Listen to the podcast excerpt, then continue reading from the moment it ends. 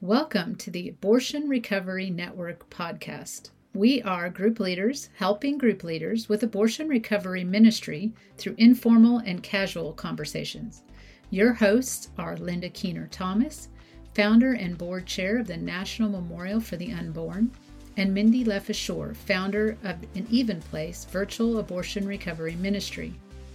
As I began an Even Place in January 2022, I wanted to talk with other abortion recovery ministry leaders to share the vision I had and learn whatever I could about abortion recovery ministry. As I talked with some amazing women who I now call friends, I was surprised to learn they were as eager as I was to hear from other leaders. An idea was birthed to start a podcast of leaders, by leaders, for leaders from all over to share experiences, ideas, challenges, joys, and learn from one another while doing your laundry, cooking your dinner, or driving in your car. Linda and I met the fall of 2022. I shared this idea with her and she jumped on board. Our desire is to allow you to enter our conversations with other abortion recovery leaders, learn the nuts and bolts of how they lead their groups, and connect with one another to build a strong network of leaders helping leaders reach the millions suffering with an abortion experience. Hello, everybody. Uh, this is Abortion Recovery Network. Linda Keener Thomas and Mindy Lefashore are here with you today, co hosting, and we have the honored of interviewing and talking with and spending some time with Melissa Santiago of heartbeats.org um, in uh, Ohio. So, Melissa, Tell yes. us a little bit about yourself. Hi, thank you so much for having me. I am Melissa, and I am uh, currently um, on staff at Heartbeats. Um, I have been a volunteer here for many years and came on staff um, to help uh, with church relations and also uh, post abortive uh, recovery programs here. So, thank you for having me. That's exciting. Um, would you now? Okay, just for everybody who's listening, Melissa and I met through an Ohio Zoom group, abortion, what is that? Abortion Recovery Coalition is what it's called. Is that correct? Ohio. And um, I, I, don't remember exactly how, why I reached out, but we decided to chat and we had one conversation by Zoom. And so since then, I realized that this lady has a lot for you all to hear. And like I get the privilege of sitting with her and talking with her. So I wanted her to come on and talk to everybody who's listening just because she's been doing this for a really long time. And um and I know that she's got some things to share with us. And so um I wanted you guys to enjoy the conversation as much as I did. So Melissa, I know you've told me a little bit about yourself. Would you mind telling about how you got to where you're at right now? Just a little bit about your story. Sure. Yeah, I uh, recommitted my life to Christ in 2008, and I had had a lot of healing and um, really deliverance. And um, our pastor kind of challenged us to ask God what He would have us do, uh, what He would have us be a part of. And um, I kind of went home and spent some time with God, and and I really knew that I wanted to help women. Um, I was a single mom, and wanted to know, you know, I loved women having three daughters of my own. Um, I know women, I love them. It's um, what I know. And uh, really, he just led me to Heartbeats to serve women. Um, I had no intention of really talking about uh, abortion and um, even revisiting that wound in my life, but God had uh, other plans and um, ended up, you know, going through the training um, and was encouraged to go through uh, post abortive ministry. So I went through that, and it really, um, still to date, was probably one of the most pivotal points in my life, and uh, really just changed everything for me. So I am just such a believer in it. And um, after that, just wanted to help uh, lead post abortive groups. So started trying to do that within the church, uh, my personal church. And we had a couple of groups, but it wasn't super successful. Um, and uh, later came on staff at Heartbeats um, to help lead post abortive groups through Heartbeats. Um, I think sometimes that extra layer of um, distance, even you know, from our church body, um, can help women come forward um, sometimes. So uh, we've we've had groups here for honestly, I'm not exactly sure how long, but at least probably 30 years, because um, we've been here for 50 um, as far as as an organization. Um, so I have been doing this uh, since 2011. So um, been a long time. Yeah. It is a long time. Thank you for sharing that with us. Um, so one thing that struck me about our previous conversation was you were talking and and forgive me if I have this number wrong, but you mentioned that you have like 400 plus inquiries a year for abortion recovery. Is that correct? Coming through your center? So prior to 2020, um, we had, you know, we would get on average like probably five to eight requests a year. Most of those were coming directly from churches. Uh, you know, we would go out and speak and share, and women would come forth um, through their church. So on average, it was five to eight requests a year um, that we were getting. Um, December of 2020, everything changed for us, and we were going on break that year for uh, Christmas, and they just started coming in. So we had like 27 just in one month. Um, so then we knew something was happening. 2021, we ended up with 255 requests.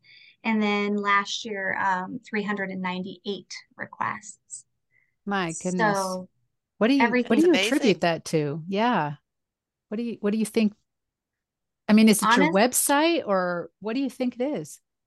Honestly, we did do a couple of small things to our website. Um, you know, we we added a video we changed some of some of the verbiage it was actually a post-abortive woman who had written um, some content for us uh, many years prior and i kind of was updating the page and so i used her um, her words um, and posted that on the website uh, we were doing some other things marketing wise um, within the website you know so there were some some things that we were doing um, for sure. So, uh, and and I'd be happy to share, you know, some of those as well. But keywords, you know, some of those things we were just adding, kind of trying to do as much as we could with a small budget. Um, yeah. So we were kind of doing doing some internal things that we could do. And my guess is most of us are small budget. so yes, so if you said you did a video, and I'm just going to dig into this a little bit. Tell us a little bit about that video. That video actually was my testimony that we had done um, a couple years prior for a church um, event. Well, it was actually for a banquet. Um, we had shared, and it was a it's a three minute video, um, just kind of talking about my story. Uh, put that on. I do think the video definitely helps um, you know, to have, especially with the younger generation, they like to watch something versus, um, you know, reading. So that was a, a big one. Um, just adding a video, I think, is very impactful. Okay, well, that's a good idea. And what about you said change the content and you talked about keywords. Now, did you just do this in a blog form or did you kind of go through the whole website and just, you know, consider the words and and add abortion in it more often or what what kind of things were you doing with that it actually so a couple things i think we added a lot of the symptoms um, that was a big one because we didn't have really kind of some of those things that she was struggling with um, specifically you know and like you know anxiety you know some of the ones that could go the real more general ones that maybe she didn't identify with um, because I think we do go a whole, a whole, lot of years right without really recognizing some of those those things that are associated. So we added a list of those. Uh, we also added um, several words when it came to like abortion help, you know, abortion after abortion support, abortion recovery, like really thinking through like what would she search for? Like and whatever that is, let's make sure it's on the page and let's make sure it's on the page several times. Um, okay. So I think adding that not just once, but repeating it as well is helpful. It's a that's great information, and especially for those of us who yet can't quite afford somebody to do it for us. Um, but okay, so i'm now I'm really curious. You had 398 people contact you. Realistically, how many of those did you were you able to actually talk to? You know, whether it was by email or by phone or by text, I guess. Um, and then how many of those were you able to actually work with in a group? And did you refer or did a lot of them drop off? I mean, what does that look? That's a lot of people. A lot. Yeah. yeah.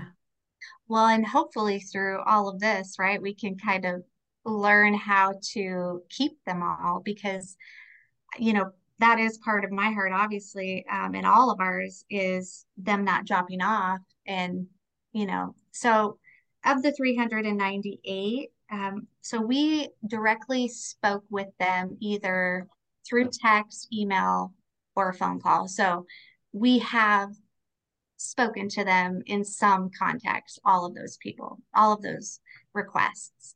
Um, is what we initially ha- have tried to do is when they come in, really the most effective way that we found for them to, to come and to really stay either to one of our groups or to be referred to a local pregnancy center, because that was our hope that we could get them connected with a local pregnancy center so that if they then in fact needed further you know care or connection that that would be an easy transition for them.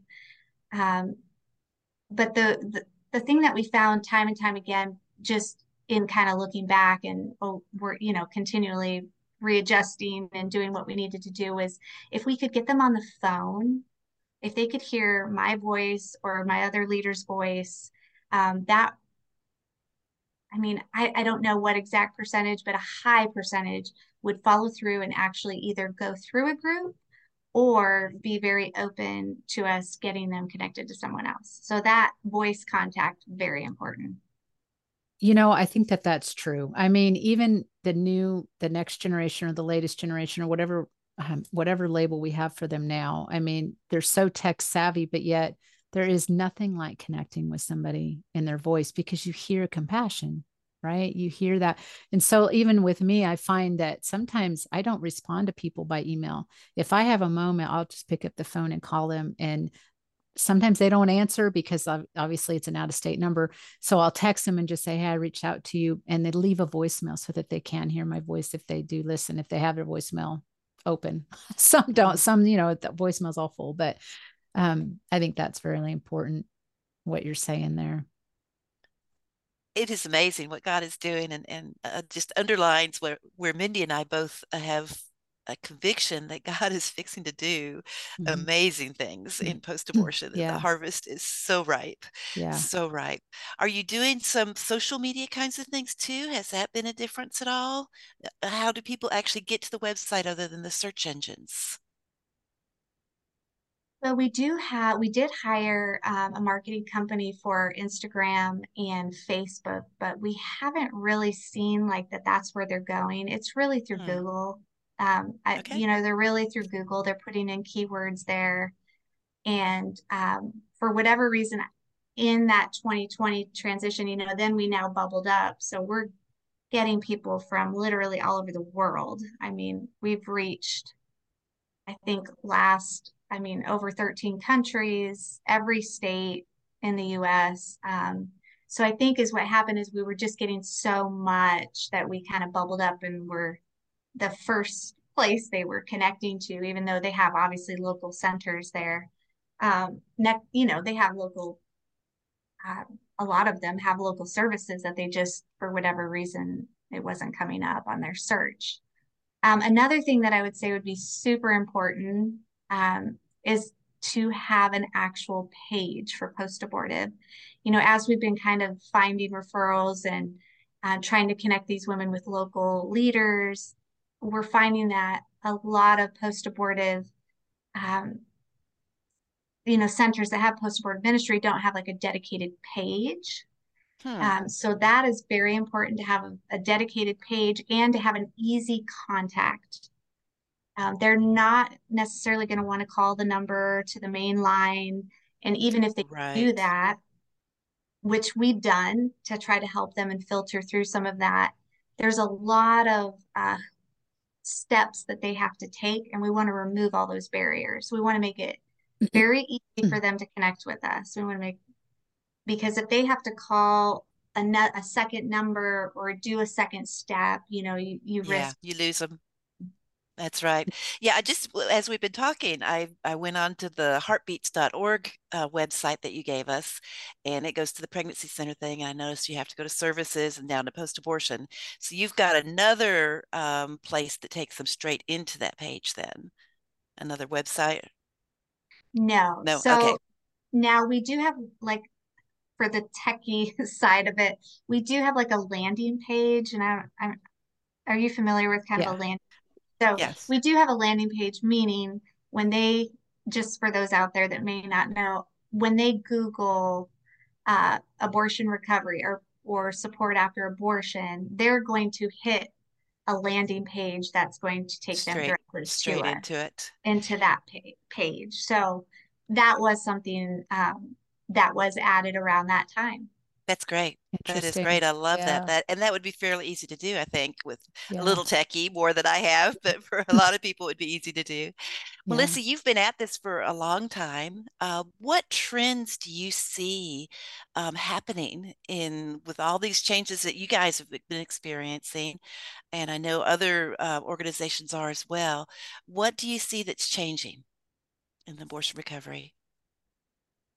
So I think when I first started this, women were waiting 5, 10, 15 years to come for help.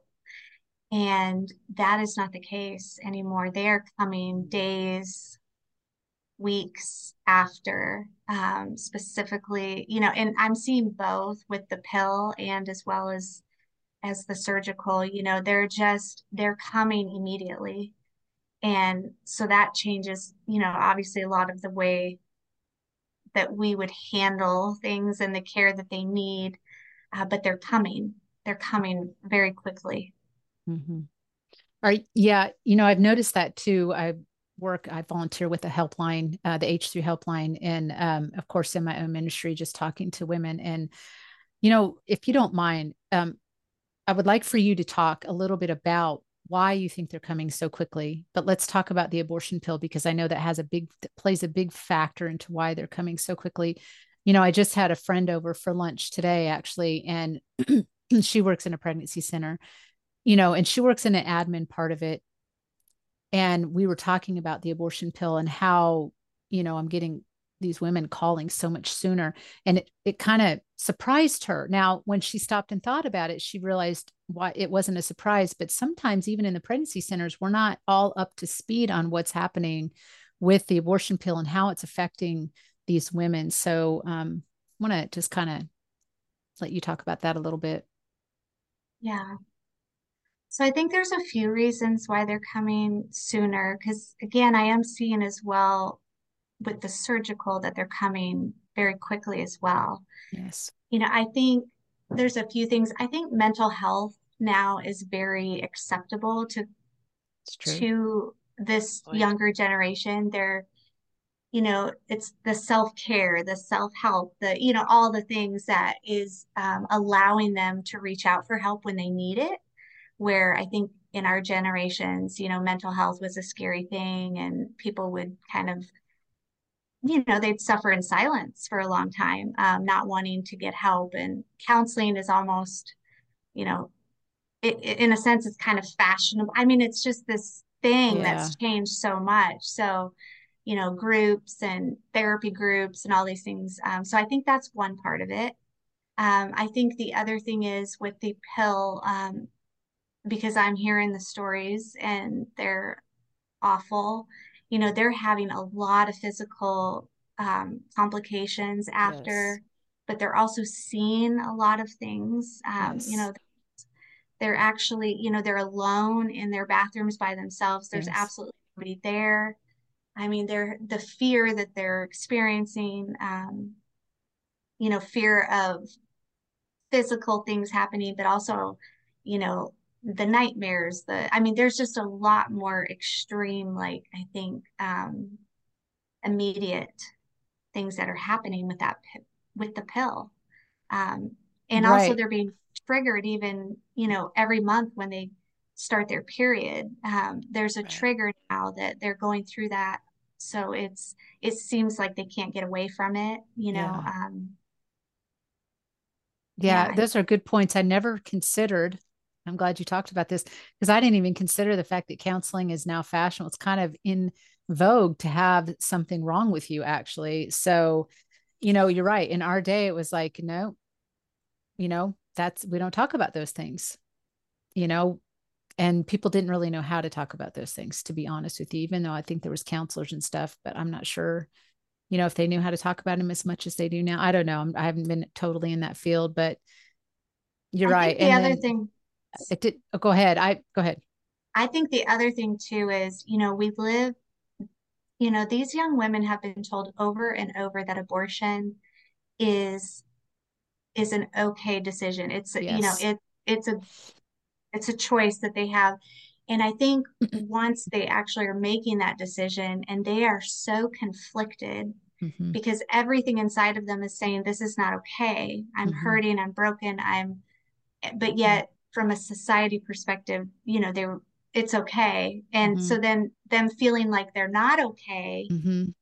um, is also troubling them even more in a sense because they're feeling like they're going crazy. I mean, really. They're so surprised. Yeah.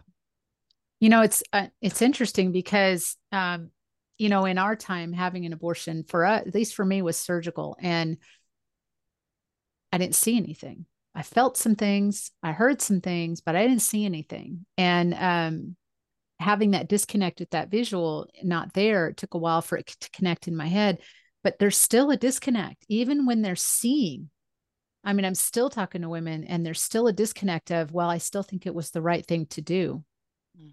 and they're just not connecting the fact that their body's taking them through a process of grieving well you don't grieve something that wasn't supposed to you know what i'm saying you just you just I don't know how to put that into words. It's tragic. It's tragic and it's sad and it breaks my heart. And I think you brought up some really good points. I mean, I never thought about honestly them having their periods again. And i'm and just to be truthful is because i don't have mine anymore. So i don't even think about that anymore but it's true you know having their periods again and that might trigger because initially they probably had a lot of blood with that pill. And yeah. you know i mean i did think about the whole bathroom thing going back into your bathroom all the time and having those triggering thoughts you know and it is in my terminology pure evil.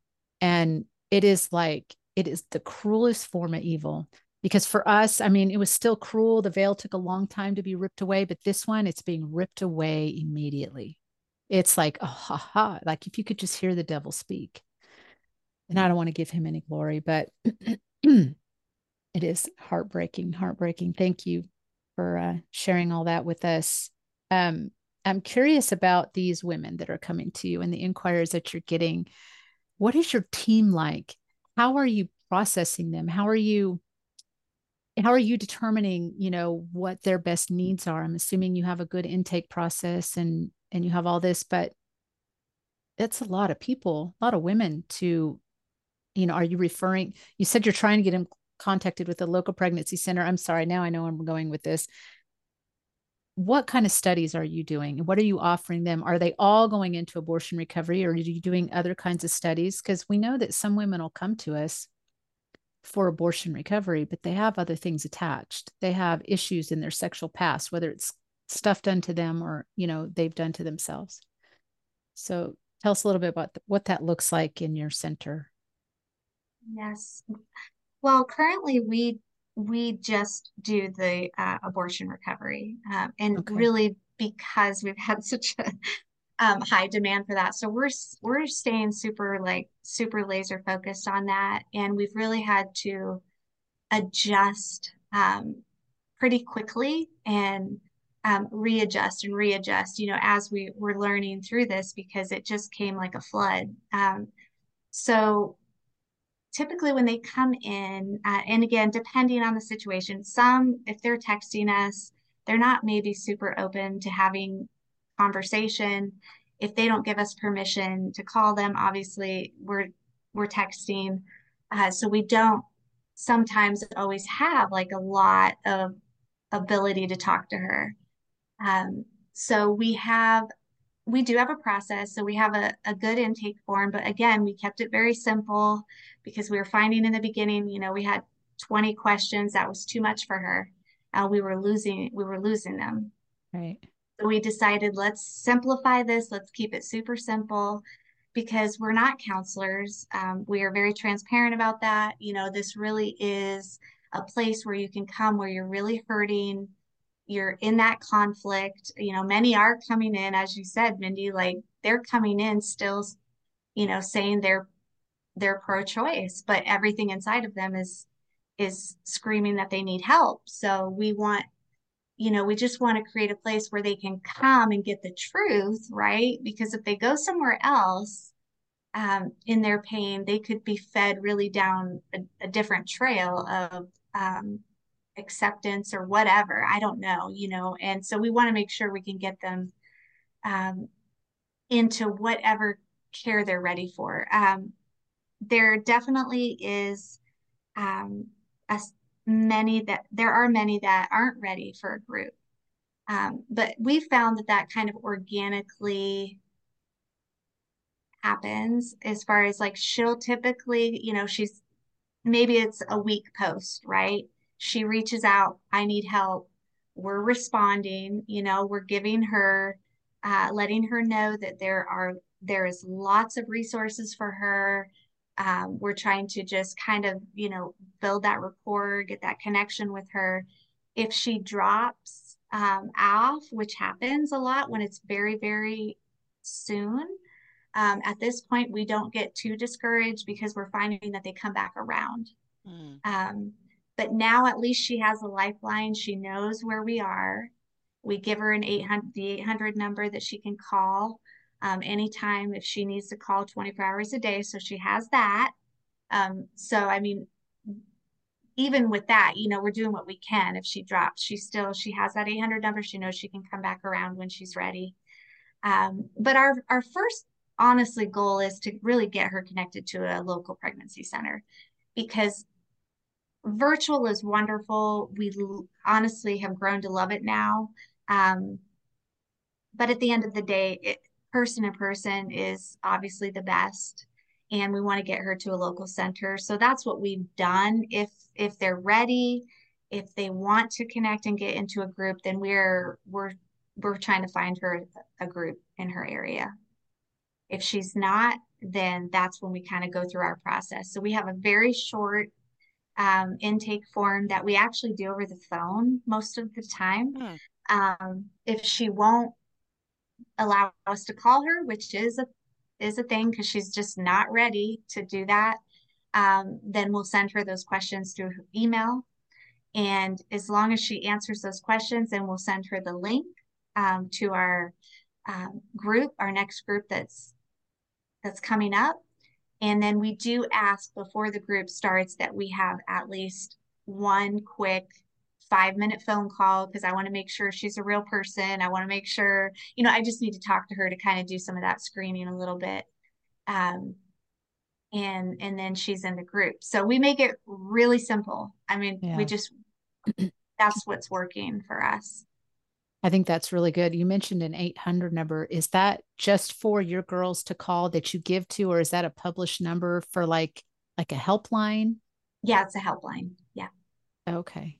All right. It's Mindy and I both volunteer with the helpline, different helplines too. So there's several out there. Yeah. So yours is 24 at 24 hours a day, seven days a week. Yes. Okay. So it's not, um, is it, is it called a heartbeats what what is the name of it? No, I'm sorry, it's not ours. We use um the CareNet. We just share the CareNet 800. Okay, okay, all right, and that's what I just wanted to clarify there. Yes, yes, right. not ours. All right, thanks. Now, as far as the studies we're using, I think you asked as well. So we do have um, we do have Keys to Hope it Hope and Healing. Um, that is a non-faith based, and then we also have Living in Color, which is a faith based. So we have both of those options. So we're kind of screening her again with that intake, either by phone or by email. We let them know that we have two of those and we let her choose, you know, what she's most comfortable um, participating in. Yeah. I think that's really good. And, you know, it's something that Linda and I have talked about different study kind of options. And um, I've heard a lot of talk on the different studies. Um, you know, I, I tend to find, and I think you and I talked about this, Melissa, the study you go into is usually the one you fall in love with because you meet God typically and you get healed and you get a lot of at least a good layer of healing and you get a lot of tools and freedom from that.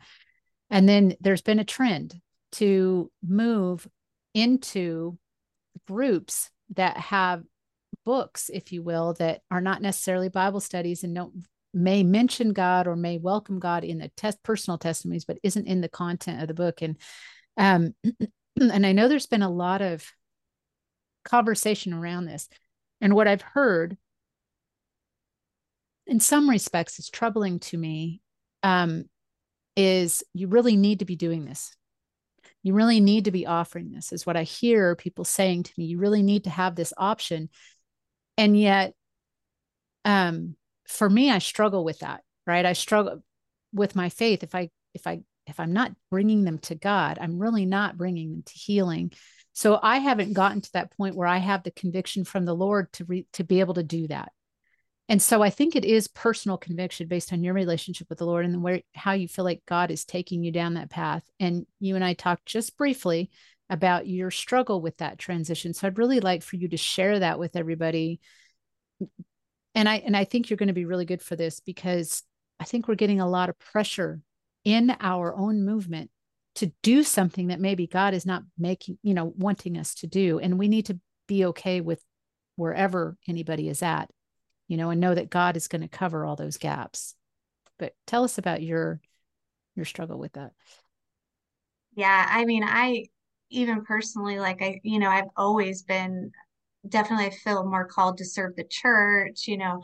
I'm not the one signing up to like go do street side ministry or anything. You know, I'm like I, I'm typically I've just really always felt more called in that area as far as just to even just women within the church, you know, helping them um, be restored. So for us, when again, when that kind of just started, when they just started coming, um, and the conversations that I started having with these ladies, you know, I I would say honestly, majority of women that I have personally spoken to do have some um, belief in God. I mean, they're not resistant to God by any by any means.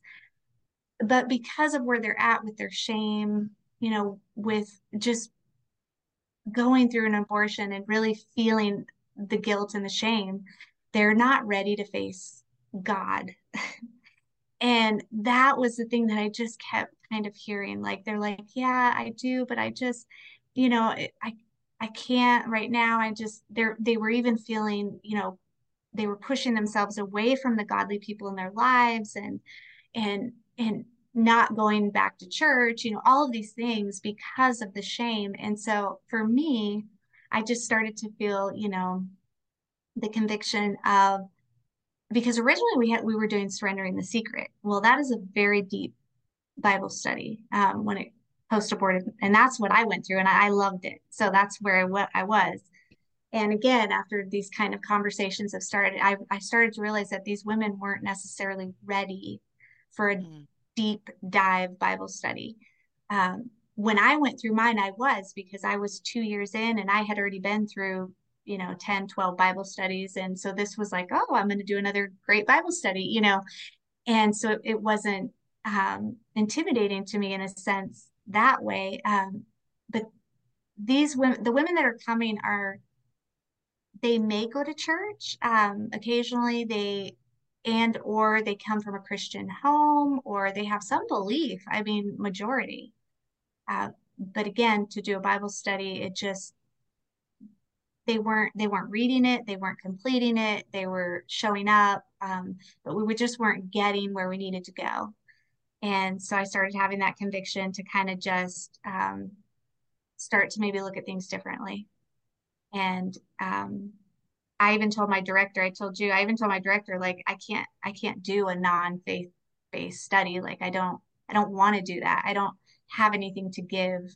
and I I personally was convicted um, by the Holy Spirit that you know I could possibly be the only Christian that they're to engage with during this time, and or I could be the bridge of a Christian that they could um, open up to and learn you know learn that you know not all all Christians are condemning or going to you know whatever whatever their fears are whatever it is you know I could just love them really really well as a Christian. And God has shown me ways to bring in what I need to say. I say something as simple as, as a Christian, you know, so I do share my faith because I am a Christian. Now, mm. they can share their input as not being a Christian if, if they would like, but as a Christian, I do. So I do still share, and God opens up those conversations every time. I've never left, we've never completed a group without talking about God, mm. without the faith element being opened. It's just a very gentle dance that we do. It's different. Hmm. Um, That's exactly what I was going to ask. Because just like Mindy, I have struggled with, you know, knowing that there's no healing outside of Jesus. Um, not any lasting forgiveness. Um, so that was that was exactly where I was going to go. Is is does God come into it even though you're not using a Christian study, or how many of these go the secular secular study and then want to come back through a Christian study once that door is open? What kind of results are you are you seeing? I guess that's what really counts. It's not mm-hmm. the study, but how God uses that in His life to draw them in. Good point. And that's exactly what we're seeing happening. Um, a current, a good story for this. Um, so I recently had a young woman who is a believer. Uh, her, she has a very um, godly family, and she recently went through an abortion, and she chose the non-faith based study. Mm-hmm. as a believer because she is is obviously not walking out things the way that she should be in her life right now but she is hiding she's hiding and she did not want to be in a faith-based study. So she went through the non-faith-based um, and completed that. We did have a lot of conversation about god. They were all in total agreement uh, the only time we don't go there is if there is somebody that is very resistant and saying they absolutely do not want to talk about it then we allow that person not to talk about it, but we still give freedom for the others to talk about it. Because if they need to talk about it, they need to be free, just like that person needs the freedom to not talk about it. So it's still open. Um, but she did complete that group and now is actually in um, our Living in Color group. So, and we are finding that happening a lot. Um, they don't want to leave, they want to stay and they do want to go deeper because we're always telling them you know look we have another study that goes deeper um, not only in all of these areas that we've talked about but it brings in the most important thing which is you know our relationship with god and we are having many many women um, go into the living in color after so we're keeping them you know more than the six weeks they're staying the six weeks then coming and staying another eight weeks so it really has become a discipleship program. I mean, at this point, you know, we are walking them through a lot of things and they're staying together. You know, the four that were in this group are okay. now staying together and they're going into the next group together. That's really cool. That's that's actually what I was going to ask. So, do you have a lot of women go through the keys to hope and healing and then just kind of stop?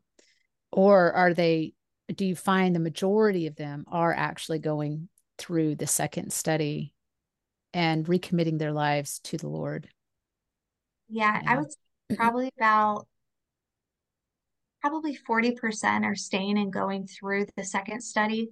But even the the the 60% that aren't, they have almost almost all of them like i said I, I can think of maybe two out of all of these years you know that have been just like very resistant to truly opening up opening up to the gospel. Um, but i still have a really good relationship with those two and they've even come back around. So it's not like it's a total like you know it's it was severed. Like they come back around and shared things or asked about things or so i can give them referrals and those kinds of things.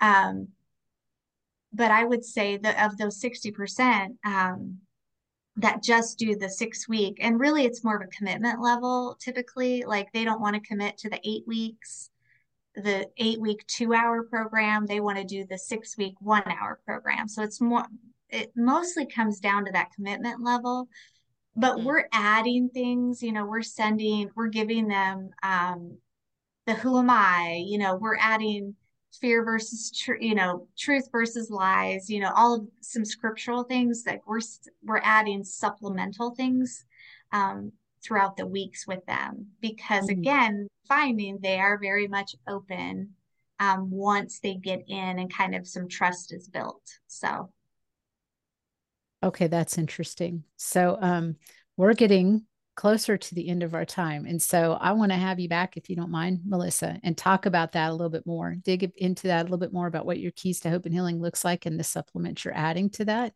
That might be um, really interesting for a lot of us to hear because keys to hope and healing is new on the scene. It hasn't been around that long yet. And a lot of us are struggling with it. I do know there's a um, uh, biblical version of keys to hope and healing. Are you familiar with that one as well? Have you yes. used that? We have not. Okay. All right. I, we preferred to just use the other one and then add to it. Um, okay. That's what we've been doing. Okay. Thank you. I was interested too with um, I have I have a copy of of the living in color and um, have loved oh one of the things i love about it is that saying hello and saying goodbye but um, i was curious too and maybe we don't have time today but um, maybe one or two things real quick that you really like about the living in color. I know it's not quite as popular as some of the others we're we're familiar with. Yeah i i honestly really love it because i think it has a little bit of a clinical perspective, meaning like very practical things that you can um, kind of come back to, you know, because we all know when we're, you're in just real turmoil and pain. And sometimes you just need a very practical, easy step, something that you can kind of fall back to, like, okay, we talked about this, remember, you know. So it has some very um, practical things that you can do throughout the week.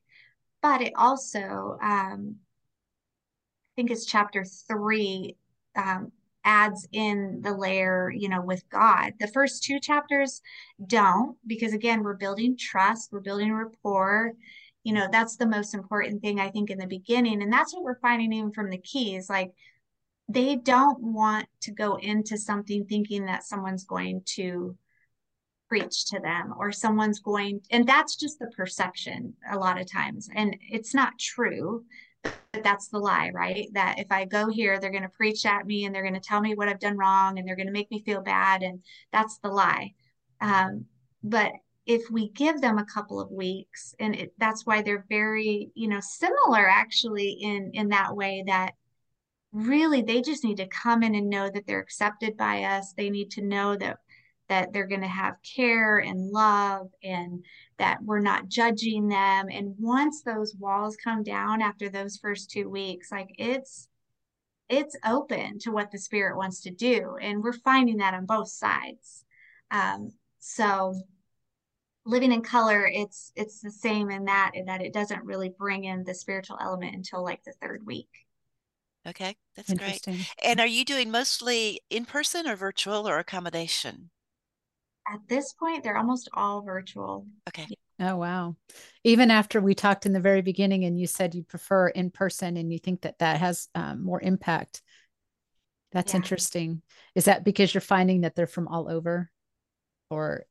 Yes, we do have some, I mean, recent, um, and honestly, all the way through, we've had some from Ohio as well, but they are, they're choosing virtual I think because everybody got really comfortable with all the virtual, and that's just, again, another layer of comfort for them, you know, that they don't have to walk into somewhere. So it's, it's, it's just they're they're more comfortable jumping in that way. So okay. at this point, and I even said I would never do virtual, so here I am. So I mean... well, I didn't think I'd like it either. I wasn't sure it was a good idea. And I think I've even shared on this podcast before. I had um, mentioned it, pitched it to somebody as an idea before COVID and before I'd ever done a virtual myself. And they're like, mm, I don't think so. I was like, okay, never mind. That was a bad idea. That's what I thought. but I had no idea that it was actually God nudging me in a direction that I was clueless in until COVID came and opened up all those doors. And, you know, I got into a, I got into a sort of a support kind of a group different from abortion recovery. And during that time, and was just blown away. I mean, I'm still friends. In fact, she helps me with this ministry with a lady I met three years ago. She's not just a lady, she's my friend. And, you know, we're still, we've only met face to face once, yeah. but we've, we just made such connection, you know. I just love how God does that. So he takes something that's bad and he turns it into something beautiful, right? Mm-hmm. He takes ashes and makes them beauty. Before we close, I want to just ask you to just tell us real quick how many groups you're doing a year. Do you have groups starting soon? Um, like, you know, what's that look like? yes, we're right now probably doing like 10 to 12 a year. So, I mean, it's not a huge amount. I mean, comparative to what we were. Um, again, it's just like so, so many are coming, they're not ready, but then they come back around, and it's just, you know, the groups organically just um, happen. Uh, we do have them on the calendar, so we have we're ready as they come back and as as they're coming in to get them registered. Um, but yeah, about 12 groups, and we try to always have one of the keys group and one of the living color um, going. That's what we're doing right now. Right now, we have four groups growing, going. Uh, we have two of living in color and two of the keys. And then, um, but we always try to have either option so they can jump into the next one within a month or two. So we're doing them like every other month. You're um, starting um, them every other month. Okay. Yeah. So you have one going now. You're starting one this month or next month? So we have one. So June. You'll be so starting we'll have, new groups.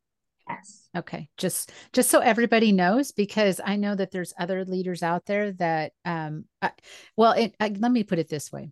In my uh, thinking, is that we need to collaborate. and We need to work together for the benefit of the ladies, mm-hmm. not for the mm-hmm. benefit of our ministry. And so, if we can help each other know about the different connections and the different networks and the different options for the ladies um, that's helpful because maybe like i don't have groups starting now now i know you have them every other month i'll definitely be sending them to you and um, if they don't want to wait you know because i just want them to get healing yes right? yes. Yeah and i think that's our, all of our hearts when it comes right down to it. So we are going to conclude our uh, our interview today and it was so much fun having melissa on and talking with you and chatting with you again and um and i hope we can do it again soon.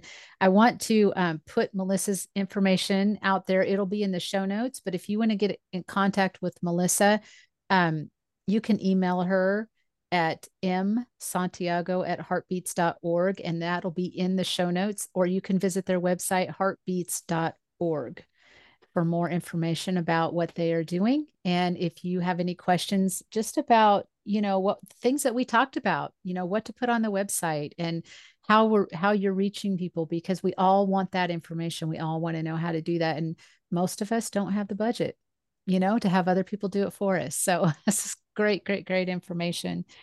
Anyway, thank you so much for coming on. Yes, thank you so much for having me. I look forward to talking more.